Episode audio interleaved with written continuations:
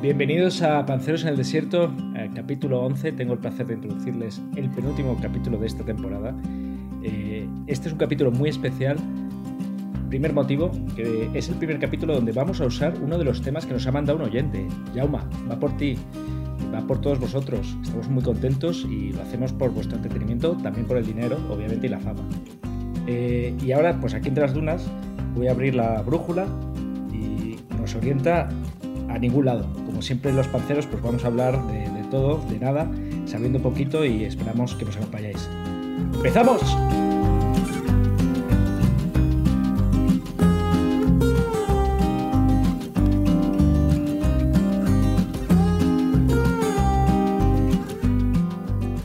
Vamos a abrir el primer melón de la, de la, jornada, a ver cómo sale. Os voy a contar, no os voy a decir el tema, os voy a contar cómo se me ha ocurrido, ¿vale? Lo primero. Estaba leyendo yo mi revista de, de National Geographic de historia, y esto es verídico, eh, y estaba leyendo sobre la ceremonia del té japonesa, históricamente, que pues era pues hacer el té con mimo, con cuidado, enseñabas caligrafía, y bueno, haciendo un té se podían pasar seis horas probándolo, diferentes, hacían catas y prácticamente ni hablaban, ¿no? Se tomaban las cosas pues como un arte y una calma y todo pues con una reflexión profunda de ese momento. Y no me preguntéis cómo eso lo conectado a nuestra vida empresarial, que ya hemos hablado en unos otros capítulos, y a una de las soluciones ¿no? a, a este problema que tenemos en las empresas o en los grupos sociales, en los colegios o en las universidades, que es cómo nos relacionamos los seres humanos y una solución muy particular a esto es los team building. Los team building. Me consta que los, los, dos lo habéis hecho porque hemos hecho alguno conjunto. Estos son pues, eh, eventos que haces con tus compañeros de trabajo donde te someten a pruebas, te diviertes, lo pasas bien y, en fin. Eh, bueno, pues eh, ahora me gustaría abrir la ronda introductoria con que me digáis un team building que os particularmente os acordéis que lo hayáis pasado bien para entrar en calor y luego sale una pregunta. Vale, primero igual estaría bien, para los que no entiendan ¿no? lo que son los team building, que es... En... ¿Cuál sería el concepto en español? ¿Existe? Juegos de equipo, construcción de... Sí, eh, eh, juegos de equipo, construcción de equipo, reforzamiento de equipo, actividades para reforzar a los vale, equipos, eh, equipo de construcción de equipos. El rollo, ¿no? Motivar a, a los empleados y que, y que, resuelvan sus conflictos pues haciendo, haciendo algún paripé, ¿no? Um, a mí uno que me gustó mucho, pero vamos, fue porque podías disparar a tu jefe, ¿no? Era en, ir a un paintball. Y entonces eh, recuerdo que a los jefes les dieron unas, eh, unas metralletas bastante mejores que, que, las nuestras porque sabían que les íbamos a, a, fundir. Y aún así estuvo, estuvo bastante bien, ¿no? Ese momento de descargar adrenalina. Fíjate que yo siempre que han eh, empujado a hacer un paintball o una esta de irse a pegarse tiros unos contra otros, me he intentado, he intentado evitarlo al máximo. O sea, siempre han querido organizar. Una de esas porque la única vez que fui lo pasé fatal. O sea, esas malditas máquinas duelen, joder. Y además hay unas reglas, ¿no? Como las reglas de la guerra que veíamos ayer en el, en el, en el, el otro día, en el último capítulo, el, viaje de Raúl Williams para parar la peste negra. Hay unas reglas que la gente no cumple. O sea, como que no puedes disparar a menos de 10 Hombre, metros. obvio. ¿no? Y te revientan, tío. O sea, duele. Salía como ratones. Pero, pero, no te desvíes. Tú cuéntanos, Mo, que tú eres un ávido team builder, un constructor de equipos. Cuéntanos uno, que te estás, que estás esquivando el balón. No, espera, sí, espera. No quería esquivarlo. A ver, uno que he hecho mucho y a mí es que me gustan son los Enigma Rooms. Los escape rooms, ¿no? ¿No? Escape. ¿Eh? Los escape rooms, eso, los escape rooms, los rooms de las habitaciones de escape. nunca lo había oído. Las habitaciones de escape.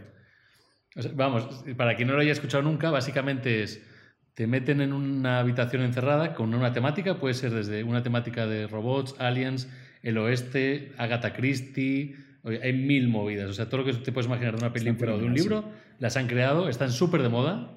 No sé si hablamos de ellas en otro capítulo, pero están súper de moda. No sé si lo hablamos, tú sí hablamos en uno. Yo soy un ávido practicante, ¿eh? Pero yo, yo tengo más de siete escape rooms. Ah, soy un ávido practicante. Exacto, ¿ves? Y con victorias y con, los, y con los diplomas de escapada en el este.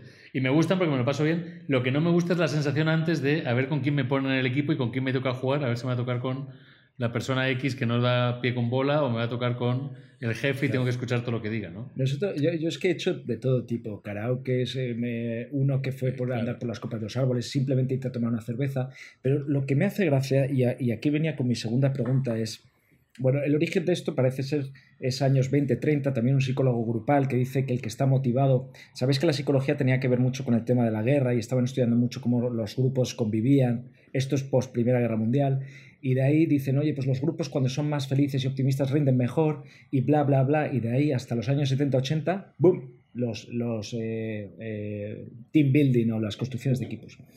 El, el tema que a mí me hace gracia hoy ya en 2020 es como a este problema complejo se le da una solución súper simple, ¿no? Lo de nos juntamos todos y nos vamos a dar con unas bolitas o un escape room y vamos a ser más felices.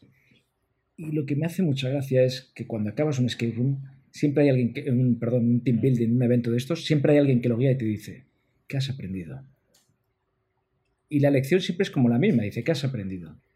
Pues no sé, o sea, me acaban de dar un barazo en la cabeza, yo hice uno de humor amarillo ¿Y, qué has aprendido? Y entonces claro, se queda todo el mundo callado y da la conclusión de siempre, que es, en equipo todo es más fácil. Juntos somos más.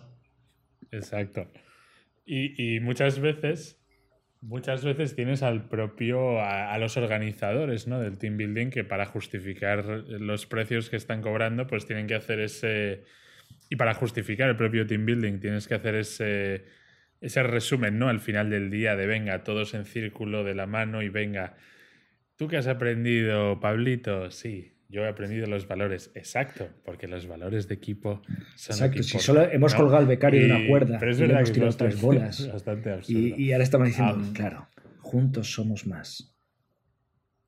Mm, No, ¿qué, ¿Qué representa la bola que disparas? ¿No? Los problemas que me enfrento cada día pueden acabar rápidamente en esta pelota de pintura azul. Sí, pero es interesante, ¿no? Que, que, también esto va en base, yo creo, a veces a esto que decíamos de que se está infantilizando un poco la sociedad y a, al, también a la nueva cultura de las empresas, ¿no? De todo lo que viene de Silicon Valley, esto lo, pues lo empezaron a hacer a lo bestia las empresas grandes de tech, ¿no? Y después lo copian las startups, etcétera, y al final es eso, es decir, oye, estamos teniendo problemas, imagínate, somos un equipo de ventas, no estamos llegando a targets y en vez de el jefe nos pega cuatro gritos, el jefe nos lleva a, a, escalar árboles y a hacer magdalenas artesanales, ¿no? Para que todos veamos lo mucho que nos queremos. Entonces, es una manera completamente opuesta a la cultura anterior, ¿no? De, de las empresas, que era mucho más de mala hostia, de, de, gritos, de broncas y de, oye, haz tu trabajo y punto, ¿no? Puede y, conectar por ahí, sí. Sí. Había una empresa. A mí sí me. Mí, he de decir que me gustan, ¿eh? O sea, he de decir que creo que funcionan. Y además, justo ahora en el scope este que vivimos del COVID, que han sacado los compañeros de trabajo, que yo creo que además la gente está aprendiendo ese compañerismo, creo que se ayudan a conocer a gente que a lo mejor no te hablas tan a menudo, ¿no? Mm. Te ponen a hacer una pizza con el, el, chaval joven con el que no has hablado, o te ponen a hacer, el, el, el, no sé, en un equipo una táctica y te ponen con el americano de turno que está de visita, o yo que sé, alguna de estas y sí te, sí te ayuda a descubrir a las otras personas y a entender cómo son uh -huh. un poco más fuera del concepto del trabajo, porque es que a veces mucha gente en el trabajo pretende ser muy profesional, ¿no? Sí. Y cuando le sacas de ser profesional a una cosa tan absurda como hacer una pizza, ves un poco esa capa de debajo de soy un crack en el trabajo, ¿sabes? Y quiero, quiero parecer mejor. Es, ¿No, ah, que, ¿no crees que eso, torpe. volvamos en nuestro viaje temporal por el agujero de gusano en los años 50, cuando hablábamos de los cubículos y, y que las empresas pues, pues tenían los mismos eh, problemas de base que tienen ahora? Uh -huh. ¿Quieres que nos conozcamos? Vamos a tomar una cerveza y al bar. Al bar de la quinta Exacto. con la 37. Y hablamos a tirar unos dardos. ¿No sí. crees que ahora lo hemos... Y, y, a mí me gustan, ¿eh? pero hasta cierto punto ridiculizado. No hace falta irse a una nave alienígena a resolver el crimen del, del alien desaparecido. Sí, es, eh, es, un poco. Pero también yo lo veo un poco como una recompensa, porque, o sea, a mí también me gustan. Al final están pagándote una jornada de trabajo por estar eh, haciendo el mono, ¿no? Entonces, mm. oye, bienvenido sea.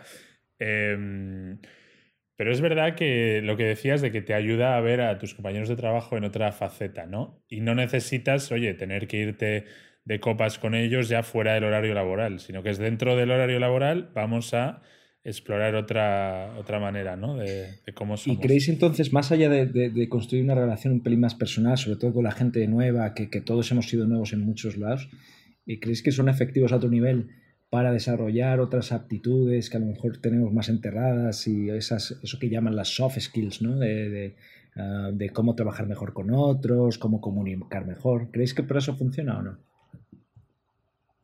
Eh, a veces sí, yo creo que en el trabajo hay mucho, en las empresas, en cuanto empieza a haber mucha, mucha gente, se empiezan a crear silos, ¿no? Por ejemplo, en una, pues en una startup, ¿no? Vas a tener al equipo de los eh, desarrolladores, ¿no? Los ingenieros por un lado, los de marketing por otro, los de ventas por otro. Y esto es una manera de decir, oye, pues ahora el misterio lo vas a resolver tú con este tío con el que nunca habrías hablado.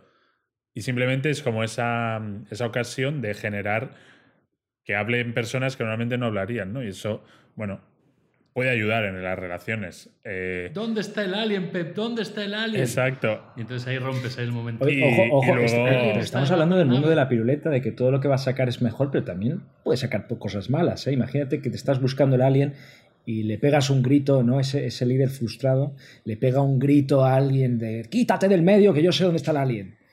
¿eh? Eso, eso yo, yo, lo recuerdo una vez en un, en un team building, en un karaoke, ya un poco borrachos eh, y pidiendo canciones, ¿no? Y, y había otro tío en el equipo, era un equipo de ventas, y estábamos los dos combatiendo por quién tenía el micro para cantar. Y yo tenía el micro y el otro me lo agarró entonces él empezó a tirar con su brazo hacia, hacia sí para tener el micro y cantar él. Y yo tirando por mi lado para cantar yo también. Entonces ahí... ¿Qué canción era? No me acuerdo, eh, íbamos borrachísimos, ¿no? Pero era como esa, esa cosa de decir, oye, aquí hay algo más que una pelea por la canción. Esto es la pelea por el por la cuota y por los targets y por, ¿sabes? el gorila de espalda plateada. Yo. Exacto, marcando territorio viajando en el tiempo, como estáis preguntando antes del team building de Margus y más, creo que el primer, el team building que estaba consolidado en España, ¿no? Muy consolidado, eso es de la cena de Navidad. Sí, sí, sí. ¿No? Era como el, único team building seguro que tenías en el año, que era el histórico que estaba ahí siempre.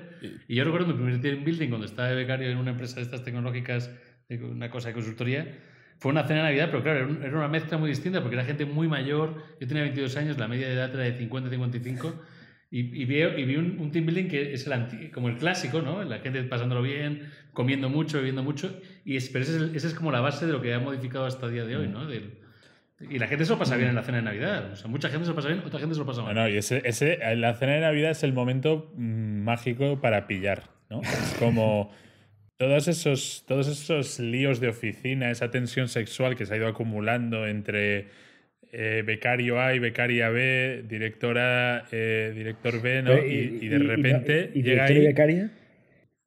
Director y becaria, de, todo, ¿no? Ahí, ahí pasa de todo. Eh, director, director y becario. Y lo bueno, y lo bueno es que como que en las cenas de Navidad en las empresas suele haber como carta blanca.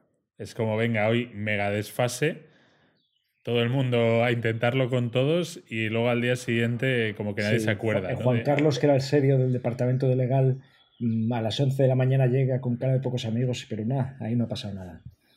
Eh, eh, ah. y Juan Carlos acabó. La corbata, acabó. Hay, otra tendencia simpática. Y desnudo. Que aparte, de, bueno, las cenas de Navidad están establecidas. Tendencias es también esto, incluir este tipo de eventos en los procesos de selección. No es raro ya que en un proceso de selección están estaban las dinámicas de grupo, te sientan con los otros aspirantes en una mesa a debatir sobre un tema hipotético eh, como ordenar una lista de, cosas, de, prioridades, etc.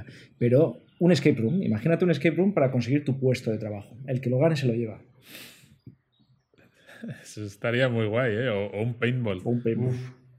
Pero es que eso no sería, eso no, no generaría equipo. Yo creo que podría generar, o sea, solo uno gana el escape bueno, o el eh, equipo lo Que yo, no, yo lo que he leído es que se hace más bien, no, no, hay un ganador, sino que lo que vendes detrás del espejo es cómo la gente maneja el estrés, ah. la frustración, quién es líder, quién escucha, súper importante porque la mayoría de gente no escucha. Eh, y eh, a partir de ahí, pues están los psicólogos evaluando y dicen, nos quedamos con ese. A mí estas cosas me parecen locas, porque es como experimentos sociales ahí, tú ahí, venga, a ver, pásame la pala, y hay un tipo mirando por las cámaras, mira cómo le ha pedido la pala maleducadamente y tomando notas.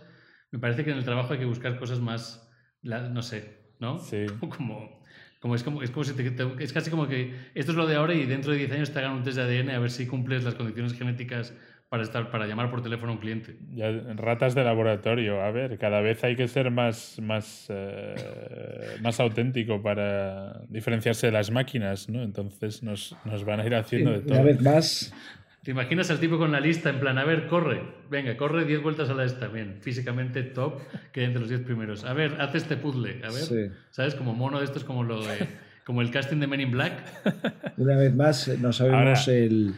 Eh, bueno, pues si la realidad supera la ficción. Quería ir cerrando con una última cuestión. Vosotros que os gustan, habéis dicho los, eh, estos eventos, habéis hecho muchos, por suerte o por desgracia. Os gusta viajar también a agujeros de gusano.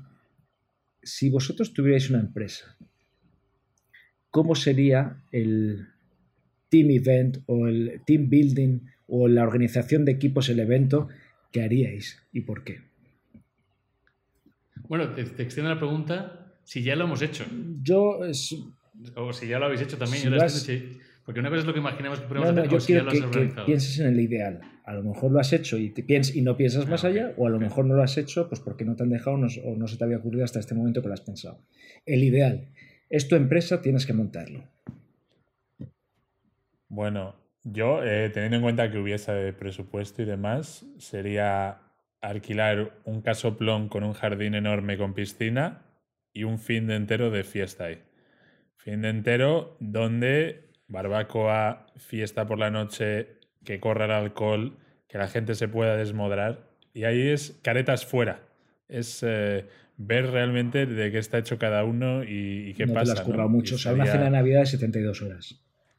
Exacto, pero ya, pero es que cuando la receta ya está inventada, oye, eh, no, hay que, no hay que hacer nada más, ¿no? Eh, ahí yo creo que Yo se creo vería que todo. Ahí yo también, o sea, justo iba a decir lo mismo, porque cuando lo- me ha tocado organizarlo a mí, lo que he intentado montar y siempre queda bien es irse un fin de semana a algún lado.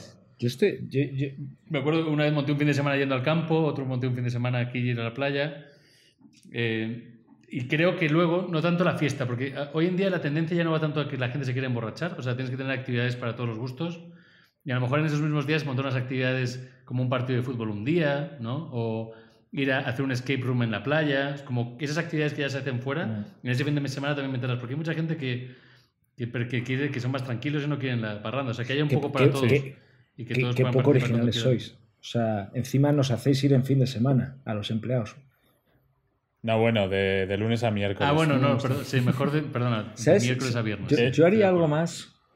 El mío probablemente sería un coñazo, pero me gustaría juntar a la gente a decir: eh, Oye, vas a montar el próximo servicio o producto de la empresa. Y según vaya bien o mal, te voy a dar más pasta o menos pasta. Poner los cocos a pensar. O sea, eh, lo que viene siendo a currar. Pero bueno, con un poquito de alcohol si quieres. Ya está. Team building, eh, a currar. Cabrones.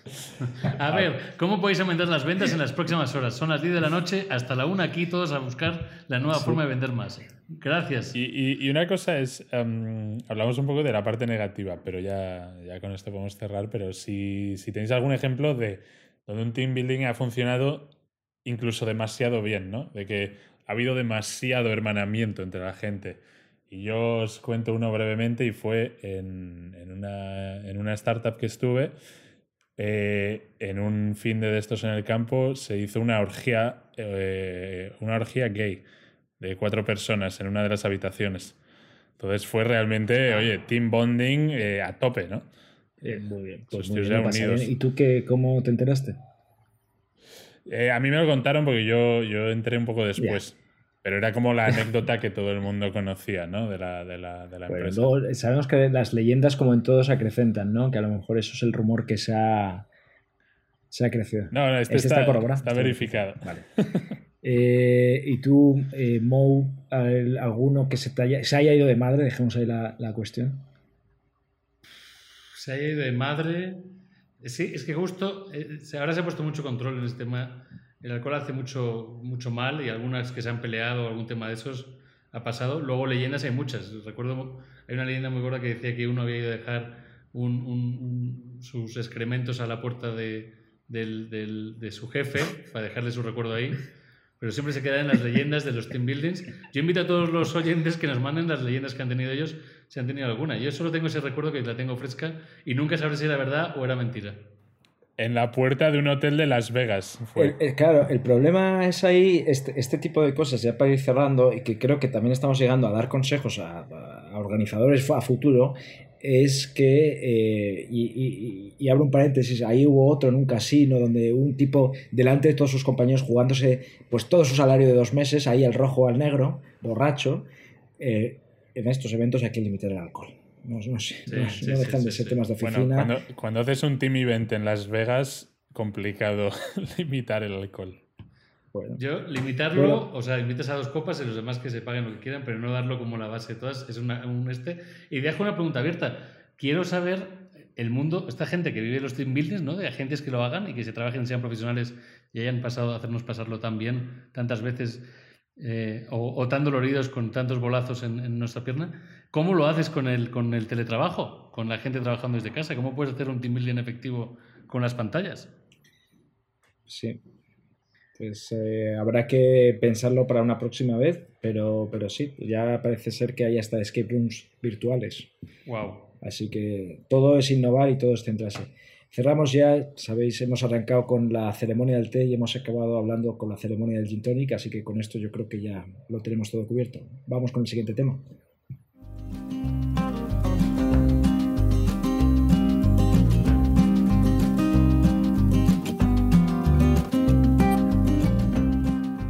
Genial, pues como segundo tema del día, yo traigo uno que nos envió la semana pasada Jauma desde Barcelona, uno de nuestros oyentes que nos escucha con asiduidad y nos mandó un montón de temas interesantes. Estuve investigando esta semana sobre los temas que él mandó y me encantó uno principalmente que quiero sacar hoy a hablar, que es la teoría del Uncanny Valley o Valle Perturbador. No sé si habéis oído hablar de este Valle Perturbador. Me suena, pero solo de oídas. Exacto, pues... Valle Perturbador es uno que está ahí en la M40. ¿Perturbador es uno que está en la M40? No, perturbador es como esa sensación que te da algo que te genera repele, que te genera esa sensación de. "Ah", o sea, es difícil de traducir, pero es como una sensación de algo no está bien aquí. Como que tu sentido arácnido se pone y que compute y dice, "Mm, no me está gustando esto. Repelús. El Uncanny Valley lo- es una teoría que saca en 1970 Masahiro Mori, que indica que hace como una gráfica eh, sobre la aceptación de los robots por las personas. ¿Vale? Básicamente dice, eh, a medida que vamos tenemos un robot o una inteligencia artificial y le vamos poniendo forma humana, la aceptación de la persona va en crecimiento, voy aceptándola poco a poco mientras se va pareciendo poco a mí, pero llega un momento en donde genera todo lo contrario y se hunde esa, esa aceptación hacia el robot, que te genera ese desagrado, ¿no? Dentro del mundo de la cibernética y los cyborgs es un punto muy importante porque eh, muchos de, los intentos que han llevado en el mundo de la robótica es conseguir personas que sean humanoides, ¿no? Es una teoría cercana al humanoide. ¿Cómo de parecido queremos que sean los robots a nosotros? Y si no somos capaces de hacerlo, ¿cómo genera ese rechazo? Y eso es lo que genera este señor Masahiro Mori, indicando en, en distintas fases de la etapa, en el momento en que a medida que se va pareciendo más a una persona, o intentas que se parezca más y no eres capaz, el rechazo que te genera, ¿no? Para un ejemplo muy rápido, te dice como la sensación que tienes con una prótesis de una mano. Cuando tú ves una prótesis de una mano de lejos, ¿vale? Pues te genera como una sensación visual de que es una mano y es una mano normal y corriente y funciona de su manera. El reto que tienes es cuando tú estás muy cerca de la misma y te das cuenta que es de látex. O la tocas y está fría. Pequeñas cosas que te generan esa sensación de rechazo. Vale. Os pregunto así abiertamente, ¿habéis tenido esta sensación de rechazo alguna vez hacia algún tipo de instrumento, robot, prótesis o situación que te digas, uff, hay algo raro y aquí que no me da buena espina? Pero una cosa, antes de. Para clarificar, lo que querías decir es que cuanto más se parece a- al humano, más, más lo aceptas. Pero llega un momento que se parece tanto que te da mal rollo, ¿no? Exacto. Que básicamente, si tú imaginas, por ejemplo, pongamos, lo más básico es que se parezca, por, por ejemplo, a un juguete. ¿Vale? Se puede parecer un humano, pero no me genera ningún rechazo. Se parece a un humano, pero es un juguete, puede moverse, pero es un juguete y yo percibo muy rápidamente que Claro. es un juguete. Ahora pongamos que le pones una capa más. Ahora el juguete tiene una textura de piel y una sensación de piel. Ahora le pongo unos eyebrows, ¿no? Le pongo unos, unas cejas. Y entonces ya empiezas a decir, aquí hay algo raro. Y llega ese momento que tu agrado de repente cambia completamente y te desagrada. Claro. Dices, ¿qué es este bicho? ¿Y, lo- y luego, ¿Y luego vuelve a subir en algún momento? ¿O ya, cuando ya cuanto más se parece, ya, ya da mal rollo para siempre? O sea, O sea, te genera normalmente, como no hemos llegado al momento en que te genere la otra respuesta. O sea, no hemos llegado a ese momento donde la tecnología, lo, o sea, ese mundo de cyborgs que vemos en la tele, Es ¿no? que cualquier de estas series, no hemos llegado nunca. Entonces, todavía en el nivel tecnológico estamos en la situación que te genera rechazo. O sea, estamos, no hemos llegado a recuperar ese momento de, ah, ya tenemos tanta tecnología que, que Claro. recupera. Es, es una, es una ¿No? especie de, de racismo, ¿no? Hacia, hacia el robot, si lo piensas. Y, y yo creo que igual eso que tú apuntabas, Pep, te- y luego le, le tendrás aceptación, o sea, el valle volverá otra vez hacia arriba. Quizás el tema es ese, precisamente, que como no hemos estado expuestos a cientos o miles de ellos, ¿no? Pues tampoco tienes esa costumbre, no está esa costumbre generada. Y sí podría entender Puede ser perfectamente eso, justo. Además, que como que imagínate que a lo mejor ese es el primer rechazo que tienes un día, pues si te ponen al robot a vivir contigo durante un año, al final te eres amigo del robot y dices, joder, qué guay es este Claro. tío. Con esa mirada fija y pétrida, así con los ojos abiertos, como un, mu- un muñeco de la muerte, y al final dices, qué simpático es Tony de Claro. Cyborg. No, sí, pero- ha- ha- hay un tema, fíjate, que de, de la, de Star Wars, ¿no? Eh, no soy el mayor fan, pero había dos robots, ¿no? R2D2, que creo que es el bajito con ruedas, y C3PO, que es el alto dorado, sí, eh, que, que era como un humanoide dorado. sí. A mí me genera rechazo. A mí me, a mí me mucha gracia. eh. Pero me gusta más el chiquitín. eh, El también. chiquitín nos gusta más porque es menos humano. Claro, no, pero, pero yo creo que te puedes parecer a, a un humano hasta, hasta, que, hasta que dé grima. O sea, tú imagínate que a ese mismo robot, ¿no? El, el tío este dorado, que es como un mayordomo, le empiezas a poner piel. Y le pones piel y le pones pelos. O sea, imagínatelo con pelos en las piernas, ¿no? Eh, y con poros de la piel. Pues ya empezaría a dar muchísimo mal rollo. O, o- o ojos, ¿no? Un rasgo muy humano, es la mirada. Sí. Una mirada, un ojo, una pupila. Y la mirada es muy compleja de hacer, ¿no? Y cómo se mueven así como clic, clac, clic, clac, y se mueven así como los robots antiguos. Mm. Eh, y justo en este caso, y pasa, en lo que tú hablas del pelo, había uno, un- hay un caso específico de un, un que el, el diseñador lo asemejó a sí mismo y le puso pelo propio en su cabeza. O sea, su propio pelo se lo sacó y se lo puso en la cabeza del robot. Y generaba muchísimo rechazo porque se veía claramente que no podía crecer ese tipo de pelo de esa máscara de Sí. látex. Hay, hay que admirar a los japoneses para desarrollar este tipo de teorías y este tipo de ideas tan bizarras, ¿no? Eh, ¿En qué momento se les ocurre esta teoría? Si estamos tan lejos aún de eso. Hombre, ellos son los que más están avanzando en esto, ¿no? Entonces, eh, tiene sentido. Pero eh, si lo piensas, ahora ya se piensa en robots que nos hagan la cena y de todo, pero se ha utilizado robots, por ejemplo, en los parques de atracciones, en el cine, los animatronics que se llamaban antes, ¿no? Con la peli de Jurassic Park, eh, pues los dinosaurios son como una especie de robots, ¿no? Entonces, se han utilizado para otras aplicaciones desde hace, desde hace tiempo, por eso digo que igual, igual lo han pensado antes por eso. Em, y volviendo a lo que decía Mo, ¿no? De, de qué nos genera grima, ahora que ya entiendo mejor el concepto, pues yo siempre me, me dio mucho mal rollo el pelo en los muñecos, los bebés muñecos estos que suele tener, pues si habéis tenido hermana o no, juegan con ellos las niñas o las Barbies, si tú veías la cabeza donde, donde el pelo se metía como en el, en, en- el cuero cabelludo de- del muñeco, daba muchísimo mal rollo eso. No sé por qué. Y a mí siempre me dio mal rollo el pelo en los muñecos de plástico. Puede que de ahí... Sí, a mí me gustaban más los muñecos que tenían el pelo Claro, de plástico. Play- Play- ¿sabes? Playmobil. Mucho a plástico. Sí. Claro, como los Lego, un pelito así puesto y ya está. Puede que hayas desarrollado Una fobia. sensación que él compara mucho de la Uncanny Valley en la vida fuera de los robots es la- las estatuas en los museos de cera. Ah, es eso.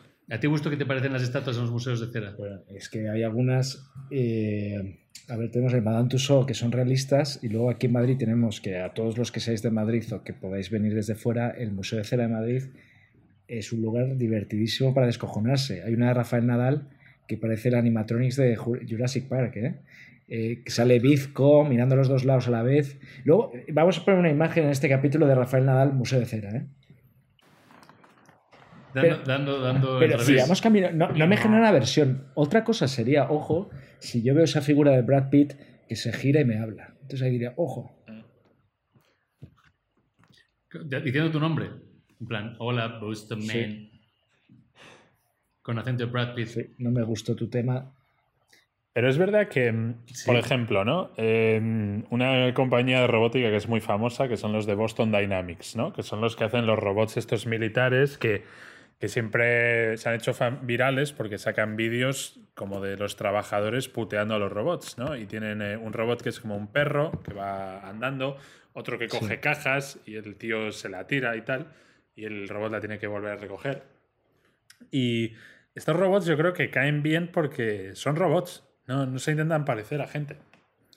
Sí, no sé, pero si te lo piensas, sí que hay como tendencias a que haya eh, ciertos robots de atención al público, ¿no? que salen más bien en la tele, que están en una fase muy experimental, que tienen cara o de humanoide, pero con rasgos muy fijos, muy corchopán. Y yo lo que me pregunto es si esos rasgos fijos que les hacen en la cara es porque no tenemos tecnología para imitar aún bien los tejidos, o dos, son conscientes de esta teoría y quieren que que te digas, ay, mira qué majo, se parece a un humano, pero no, no al punto ese de, uy, qué grima, que, es como yo. Sí. Es que ese es el punto. Creo que la tecnología no llega, quieren intentar hacerlo y han metido miles de sistemas de músculos en las caras faciales para intentar parecerlo, pero todavía siguen en ese momento de uncanny, ¿no? Del momento creepy, el momento eh, perturbador, ¿no? De, mm, todavía hay algo raro en esta presentadora de televisión. Eh, por eso mismo, eh, muchas de las cosas que intentan paliar en la Valley meten tecnología súper nueva y actualizada, pero en sistemas que no tienen nada que ver. Y lo decía muy bien Pep, ¿no? Con el tema de Boston Dynamics. Te cae bien un robot que parece un robot, ¿no? Y hace estas cosas y dices, ah, que bien bajo el robot camina. ¿Os acordáis de la película de Mr. Chip de los años 80? Sí, que leía los libros. Claro, a todo el mundo le caía bien porque es un maldito robot haciendo un robot simpático, ¿no? Si le hubieses puesto a Mr. Creep... Ese robot era, era genial. Si le hubieses puesto a Mr. Creep cara de bebé eh, cibernético 2015 ¿Te hubiese caído también Mr. Chip? Bueno, ¿y Terminator? Totalmente. Es que Terminator tenía buena cara y luego cuando era robot te caía, pues bueno. Era, Terminator era, Arnold Schwarzenegger, ¿no? Sí, claro. Claro, ahí era una ah, persona. Claro, entonces. No te generaba ese choque de pequeñas cosas. No, pero mm, hay, hay, una cosa muy interesante de lo que habéis dicho que es cómo hay dos corrientes. Está, por un lado, la corriente, oye, necesitamos sacar robots que se parezcan cada vez más a los humanos, ¿no? Pues estaba pensando, por ejemplo, en eh, lo que crean ahora, también muy, muy japonés, que son las muñecas sexuales, ¿no? Que es, oye, eh, ya no es la muñeca hinchable esa de 10 euros que, la gente se lleva a las despedidas de soltero, no, es un muñeco de látex que se parece ya a una tía en proporciones, en piel, creo que las hacen calentitas, bueno, de todo, ¿no? No sé si, si habréis probado alguna, yo de momento no. Eh, y luego está la otra vía, que son intentar eh, hacer robots que no se parezcan para nada, o sea, que sean robots, pero hacerles con rasgos, que lo que decías sobre Mr. Chip o el robot de la peli esta de Wally, ¿no? De Pixar, que son robots que te caen bien, porque tienen ciertos gestos, ciertos comportamientos que hacen que sea así. Pero como de em, animal más bien, ¿no? Por ejemplo, en Singapur hay uno que está patrullando los parques para el tema de distanciamiento social por el coronavirus, que es como un perro. Entonces va pasando al lado y dice, sepárense, sepárense. Y claro, te le dice un robot y te separas. ¿En serio? ¿El perro robot? Sí, perro robot. Yo esto, eh, comentando sobre los, los team events, uno en el que estuve es un poco aleatorio, pero en Marruecos y nos vino a dar una charla un tío que era precisamente animador de robots. O sea, el tío trabajaba en cómo hacer que los robots eh, parezcan más amigables, no más humanos. Y el tío nos ponía como ejemplo, que todos nuestros oyentes lo conocerán, la lámpara de Pixar. El logotipo de, Pixar, de las pelis de animación, cuando empieza, sale como una lámpara de flexo que va como saltando y aplasta una letra y mira a la pantalla. Y es un ejemplo de un objeto que es una, es una puta lámpara, no tiene ojos ni cejas ni nada, y de la manera en la que está animado, te cae bien y entiendes como cuándo está excitado, cuándo está asustado, cuándo está... Forma muy simple además. Y, eso es... Eh, entonces, eh, esta gente que hace robots se basaba mucho en los códigos de, la animación, de, los dibujos y de tal, de cómo, cómo conseguir expresar esas emociones, ¿no? Eh, que a la gente le parecen humanas sin tener que tener eso, pelos y poros y, arrugas, ¿no? Mm. Que es lo que da mal rollo. Exacto. ¿Y por qué creéis? justo eso es lo que, lo que pasa. Para evitar el Uncanny que es lo que tú dices que han aprendido, el ejemplo de la lámpara es brutal. Nunca lo había pensado así, además me parece increíble porque lo ves y dices, esta lámpara es tan divertida y tan simpática y no tiene ni sonrisa ni cara, o sea, es simplemente una lámpara juguetona. Pero, Y justo en este caso, lo que ocurre ahora mismo, como la tecnología no está tan avanzada en ese caso, mucha tecnología punta de robots la meten en muñecos, que son muñecos, ¿no? Una foca eh, o animales que son como, ah, es un peluche una foca, para, por ejemplo, para ayudar a niños autistas, meten la tecnología de cariño y de calor en una foca y no le hacen parecer un niño amigo, sino que la foca es mucho más fácil de aceptar para la persona como un ente que le puede dar un buen momento a un niño. Claro. ¿Y, y- y creéis que, que, claro, una foca le, le puedes atribuir valores un pelín más eh, amigables, pero que esto de, de este valle inquietante y esa inquietud sea porque como ser humano te sientes engañado y estafado y es una sensación mala? ¿Creéis que esa es la raíz del rechazo? Mm, Yo creo que es algo más lo que decías tú al principio de racismo a nivel de, oye, somos una especie única, no quiero que un objeto artificial se parezca a mí, ¿no? Em, es como, oye, que tú no eres de los míos, tú no eres humano, ¿no? Yo creo que el tema es Creo que esto- también estoy de si llegaremos a, al nivel de, como por ejemplo en la ficción, en la peli de Blade Runner, ¿no? Donde los replicantes son estos robots que, que parecen completamente humanos y les tienen que hacer un montón de test para verificar si son o no, y la gente se enamora de ellos y demás, ¿no? Sí.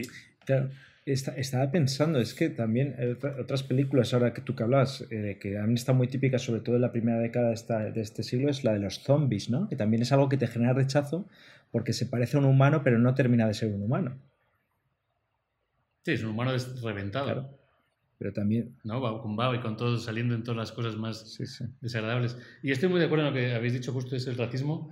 Creo que viene como a, a la parte más primitiva nuestra, ¿no? Como cuando un gato se encuentra con algo que no reconoce, ¿sabes? Como ve, le tiran, no sé, una bola de papeles y piensa que es un ratón y se asusta, o le tiran una serpiente falsa y. ¿sabes? Como que va muy nato al, al- al- al reconocimiento y decir, "Mm, aquí hay algo que me huele mal. Bueno, es que esto, Os quería esto es- comen- perdón, sí. un último comentario, es que esto es la base, todo esto que estamos comentando, si no recuerdo mal la peli, es la base de Blade Runner, ¿no? De los replicantes, de ese mal rollo que te generaban, porque decías, joder, nos están tratando de imitar, que solo se analizaban por la pupila, ¿no? ¿Os acordáis Sí, un poco sí, de la película?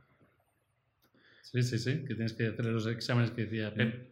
Eh, el tema es si esto pasa también con los animales o no, porque a veces eh, han hecho experimentos con animales de darles también como un animal, por ejemplo, a una madre que ha perdido sus crías y estaba deprimida en un zoo, y le dan ahí un, un animal de peluche o ahí de un robotillo ahí con un poco de pelo por encima, y los han adoptado. A veces han generado rechazo, otras Sí, veces ha ¿verdad? funcionado. Y a lo mejor el animal también tiene un uncanny valley, como de decir, decir, bueno, este vale porque es un robotillo, pero si ya se empieza a parecer más a un mono de verdad, la, la mona madre lo, Sí. lo tira al río y lo ahoga, ¿no? Habría que hacer ese análisis, de, de- análisis el, el nuevo análisis de Pep Llorens con, el, con, el- con animales, sería brutal. Sí. El robot. Ah, este gorila se parece demasiado a mí, es espantoso. Crack, crack, crack. y No, no puedo ahí. copularlo, lo voy a reventar. Exacto. Sí, una esta sensación que justo ha pasado, y lo comentaban también ahora que estaba leyendo el tema, decían que también esta sensación ocurría en películas y que ha habido una película, dos películas de este último año, de 2019, del año anterior, que generaron este tipo de rechazo. A ver si podéis adivinar cuál fue. ¿Cuáles fueron? Vamos, porque fueron dos. Bueno, una es la de la peli de animación de Sonic, el erizo, ¿no? Ah, Que claro, cuando, buena, sí, cuando lo ¿verdad? sacaron inicialmente, le habían hecho como una cara al. Para los que no conozcan, es un erizo de unos videojuegos, pero que no parece un erizo. Y en la peli intentaron como hacerle cara como de animal, como de roedor, y era, y era súper. Eso, uncanny, ¿no? Era, daba Yo- mucho yo- mal rollo. Yo Y- sé cuál es la otra. Sí. Hubo tanta polémica que lo tuvieron que rehacer la peli para ponerle cara como Sí, de sí, dibujo animado. Sí. Esa es la mía. Sí, es verdad, ese fue un muy buen ejemplo de Uncanny. y- Ese y tuvo el- que, han cambiado al, Sonic que conozco, lo han convertido en otra cosa que no es, y tuvieron que cambiarlo para que se pareciese a lo que la gente Y me conocía. inquieta, me incomoda. Eh, otra es la de la de, de Niro, Joe Pesci, ¿no? La de, de- el, el, eh, de Irishman. Ah, wow. ¿Os acordáis que lo rejuvenecen y da como un poquito de mal rollo? Les metieron mucho ordenador Sí, y dices, uy, sí. este no es Robert De Niro, este ni siquiera es un Robert De Niro joven, se mueve como un abuelo de 80 años y parece que tiene cin- Y, y 40. tiene una cara de 20. Claro, pero Robert De Niro haciendo que tiene 25 años. Y de, oiga, haber contratado a otro actor, joder. Es eso genera un Uncanny Valley de la leche. O sea, bueno, Uncanny, esta, la sensación es como, era como que raro se ve Robert De Niro intentando parecer de 20 años con esta máquina pintada, ¿no? Como que no ha llegado. Tenía una buena intención, pero no está ahí todavía. Que se lo decía Scorsese, Mucha gente lo pintó como una gran acción, ¿eh? Como qué buena tecnología. Oh, pero es se, realmente. se le ven. o sea, se mueve a 20 kilómetros por hora, bueno, a 20, a ci- a 2. Y, y tiene la cara de, de si tuviese 15 Hay, hay una anécdota muy guay de, de esa peli que está eh, él sentado en un sofá y se tiene que levantar. Y entonces lo, lo grabaron como 15 veces y era Scorsese casi empujándole y decirle, Robert, coño, que tiene en esta escena, porque ya estaban confundidos, en la película retrata desde que tiene 20 años hasta que tiene 70. Y dice, Robert, coño, que aquí tienes 30 años, joder, no te levantes del sofá con los dos, con, los rápido". puños así de, ¡ay! ya". Levántate de un empujón, Le hombre. crujía la espalda, ¿no? Claro. Robert, que tienes que sentarte. No, no, no, siéntate como si tuvieses 20, no como si tuvieses 60. Eh, pues habéis dicho dos que no, no, no había visto, o sea, y son totalmente ciertas las dos. O sea, hemos aprendido muy bien lo que es el Uncanny Valley. Ellos, lo que había leído yo era El Rey León, la de animación realística de, realista de Disney. A mucha gente le había generado rechazo ver al, león como tan real hablando. Mm. Y la otra era la de Cats, la película de Cats que ha sido Ah, votada entre las peores sí. del año, Wow. si no la peor, que esa también me había disgustado mucho ver a Eh, esos gatos. Es verdad, porque ambas las han intentado hacer eso, como animales realistas, pero en 3D, Ujú. y es como a caballo entre el dibujo y el realismo, ¿no? Y dices, no, eh, mejor, mejor dibujo, ¿no? Sí, es como cuando un actor hace un papel en un videojuego, ¿no? Que sale, que lo, lo- lo editan en 3D y queda un poco como cutre. Sí. Exacto. Con eso, eh, os invito a los oyentes de Panteros en el Desierto, en esta caminata de duna eh, larga y tediosa, pensar en qué cosas son uncanny para vosotros, son eh, perturbadoras, este valle perturbador, y nos las compartáis para que hablemos de ellas y descubramos muchas más como hemos hecho hoy. Pasemos al siguiente tema.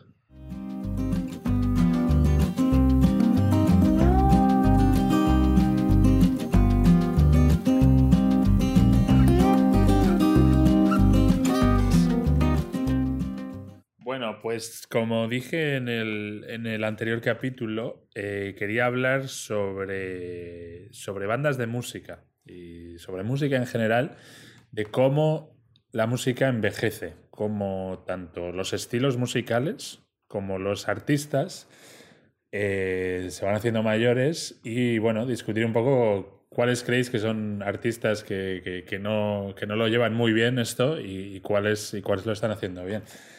Am, esto viene porque, bueno, te- tengo a Marilyn Manson en Instagram, ¿no?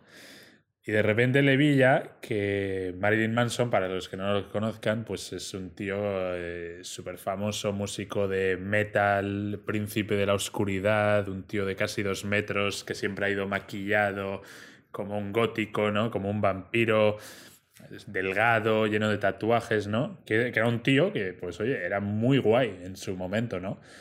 Pero ahora ya es un señor panzón de cuarenta y tantos, cincuenta años, ¿no?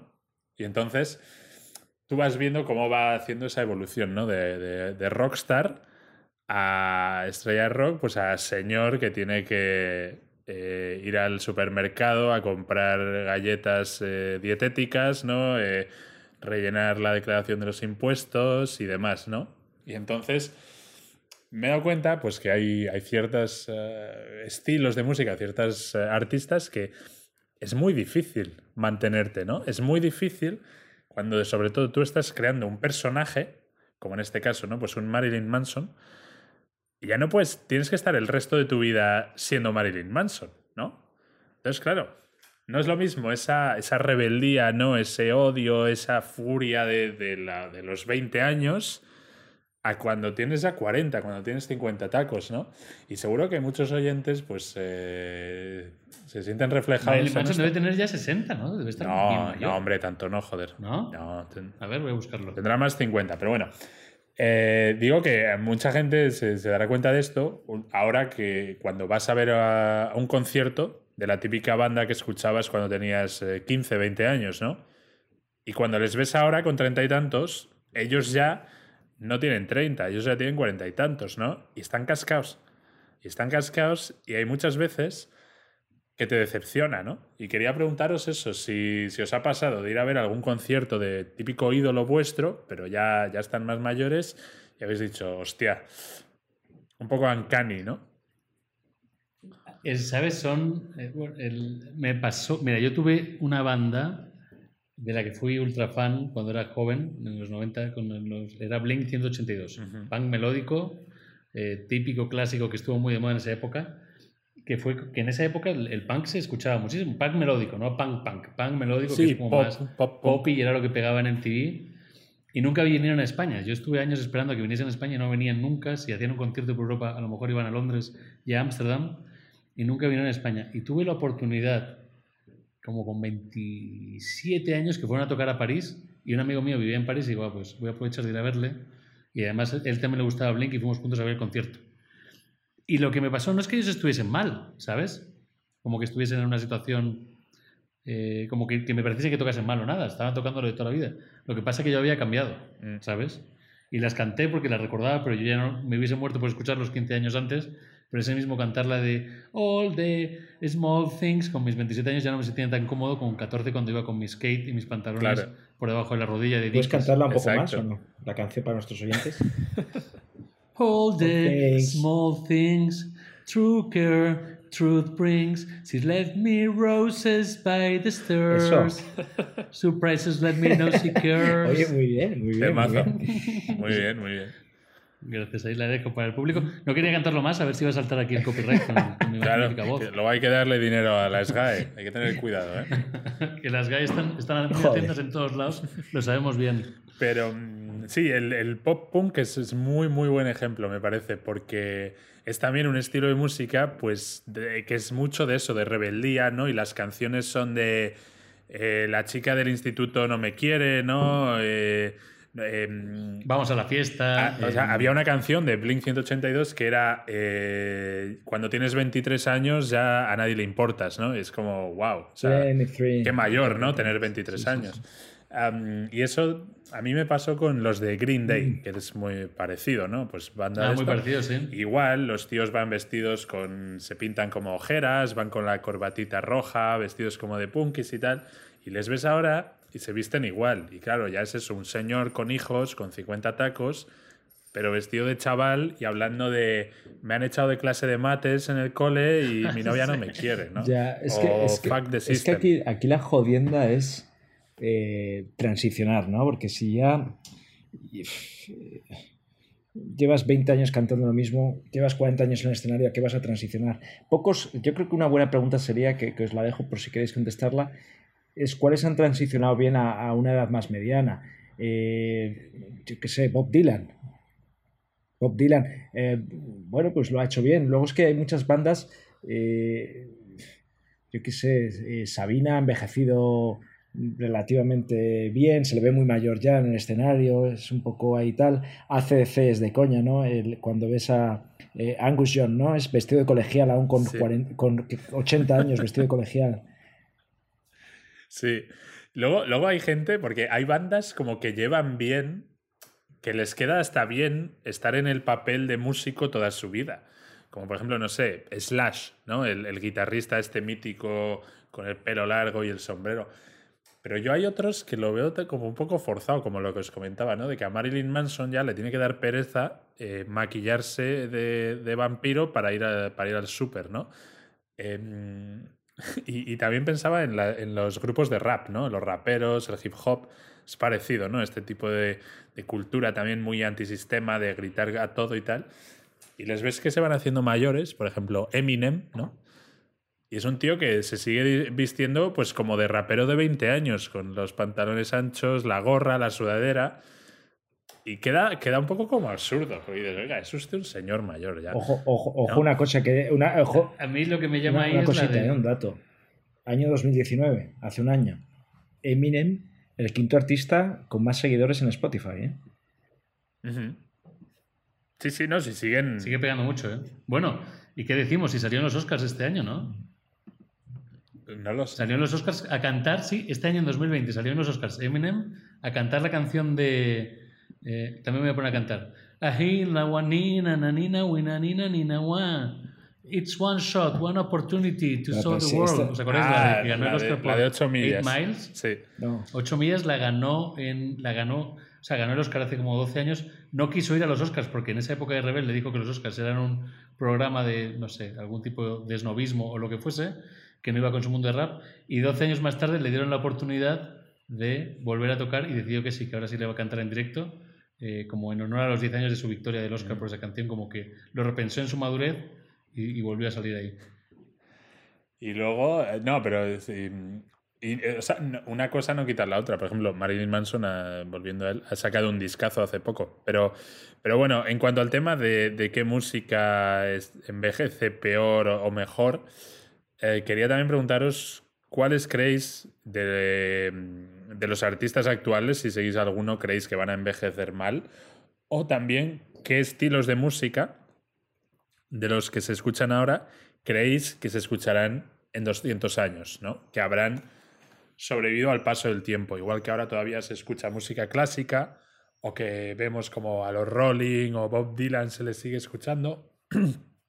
¿Qué cosas podrán pasar a la historia?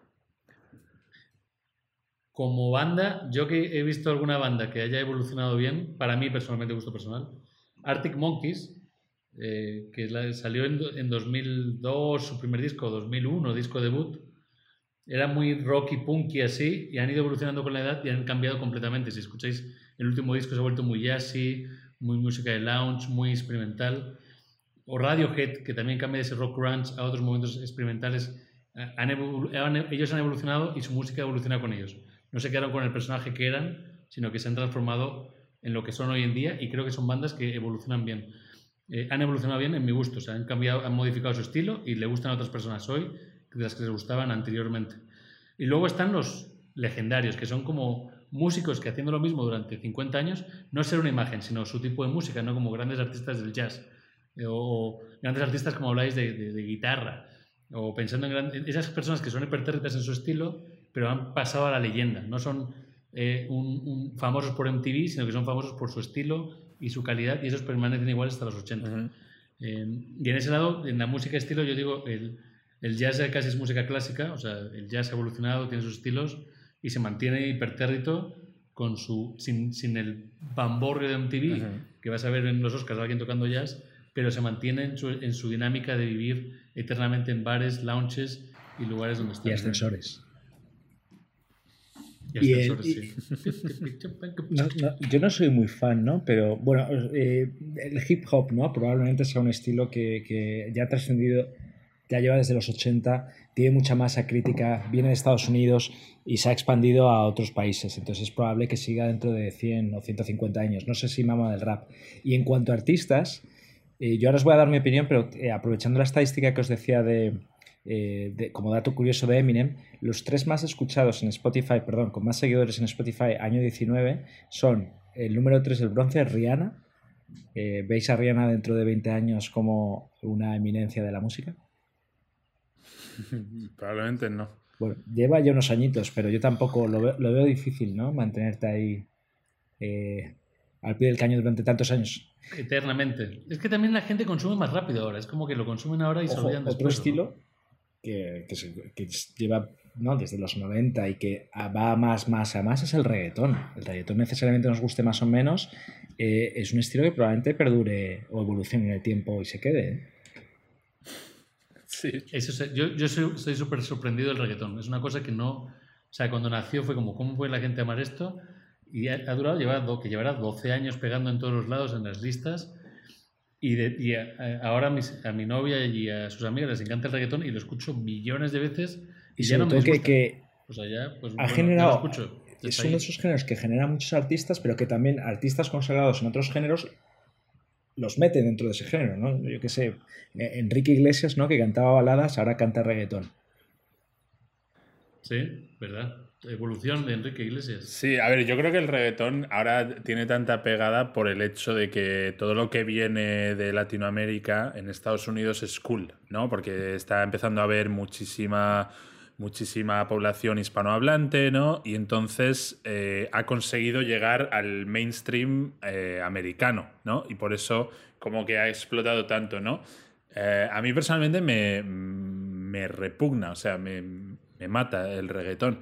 Pero ¿creéis que en 200 años, igual que ahora podemos escuchar pues, a Chopin o a Bach, de nuestra época el referente será Daddy Yankee, será Dame más gasolina, será el, sí, el recuerdo de, de nuestra época. Mm, es una pregunta muy difícil de contestar, pero es, pro- es probable, es probable. O sea, algo que lleva 20, 30 años es un tiempo muy considerable. Es una generación a la que ha afectado mínimo, si no va más, ¿eh? Es probable. No- Sí, y yo no creo que sea tanto como que vuelva Daddy Yankee, que puede ser, como un Michael Jackson o un, un- No sé quién es la mayor estrella de reggaetón, pero pueda volver. Pero lo que sí va a volver es el estilo de música. O sea, a lo mejor desaparece ahora durante 10 años, 15 años, en algún momento, y luego alguien lo retome, alguien nuevo, y lo vuelve a probar y vuelve a sacarlo, porque la música tiene estos ciclos de Mm. reiteración, ¿sabes? Igual que volverá y está volviendo el punk melódico. Eh, el artista más escuchado de Spotify año 19, pues, ¿quién creéis Justin que es? Bieber. No lo vais a acertar. Justin Bieber. Rosalía. No. Ah, no, es una niña eh, Billie Eilish. Ed Sheeran. Ándale. Ah, este- el irlandés este pelirrojo. Sí, sí. Y eso es balada Sí. folk de toda la vida, ¿eh? Folk de toda la vida. Claro, y clásicas. te devuelvo- os devuelvo la pregunta que hacía ahí Pep. Ed Sheeran dentro de 200 años. Imaginaos en una nave espacial, ponme un clásico. Pon Ed Sheeran. Yo es que es un tío que sé quién es, pero no sé ninguna de, de sus canciones. Em, Yo creo que seguro que tienes que saber. O sea, apareció Ed Sheeran, apareció en, en, en, en, en- la serie esta, ¿cómo se Juego llama? de Tronos. Que también salió Pep. hizo un... Que también salió Pep. Aquí os dejo aquí un, un gran de meca. Pep sale en un capítulo de Juego de Tronos también. Ed Sheeran salió también. Pero él no sale como actor, sale como extra por ahí detrás. No, oye, qué capítulo ambos es. salimos como extras. La diferencia es que a mí me dieron una caja que tenía que mover y a él le dieron una frase. Pero bueno, ya, Eso ya sí. tengo algo en común. Están con Ed parecidas. Sheeran. Está cerca. Am, no sé, yo en cualquier caso creo, así un poco para ir cerrando el tema, que en general eh, la música que sabe envejecer es aquella donde el artista puede seguir tocando esa música eh, y no es algo tan relacionado a su imagen, ¿no? sino más a la canción en sí. ¿no? Eh, y, creo que lo que queda un poco uncanny es cuando, cuando ves eso, a esta gente con ese rollo más adolescente o más punky o más eh, gótico, ¿no? Y les ves con 50 años, pues cómo van a estar disfrazados así, ¿no? Eh, ahora pasará con los, de, con los del trap, ¿no? Que se hacen tatuajes por toda la cara. Eh, a ver con 50 años, cuando ya no les apetezca hacer trap, que, que hacen, ¿no? Em, Fíjate, me has recordado ahí rápidamente Los Planetas, que es un grupo de música indie española que a mí me encantaba. Bueno, me encanta. Una canción de su último disco, la primera canción es, de, es eh, inspirada en una canción de trap muy famosa porque a ellos les ha inspirado y han cambiado su estilo en esa canción para darle ese trapismo. ¿Mm? O sea que todo es posible. renovarse o morir. Pues nada, Eso es. Queridos oyentes, con esto cerramos el capítulo de hoy. Espero que esperamos que hayan tenido un buen viaje por el desierto. Esta vez hemos divagado sobre los team events, esas cenas de Navidad que han derivado en paintballs donde puedes pegar un balazo a tu jefe. Hemos seguido con los robots, los replicantes y los perros robots. eh, con su pelo artificial y sus poros de piel que nos dan grima. Hemos acabado hablando pues un poco de un tema universal, ¿no? Como la música.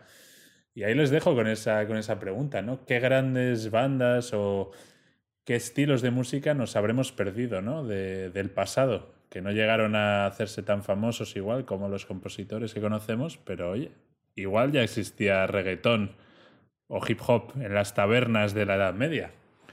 Nunca lo sabremos. Lo que sí sabemos es que a partir de ahora, Panceros en el Desierto también forma parte de la cultura de audio de la Tierra. Y aquí seguiremos, así que para ayudarnos, como siempre, compártanlo, compartan la palabra, díganselo a amigos, familiares, conocidos. Es la única manera que tenemos de que cada vez más gente escuche Panceros. Así que si les ha gustado, no solo nos escuchen, sino que, por favor, hablen de nosotros. Un abrazo.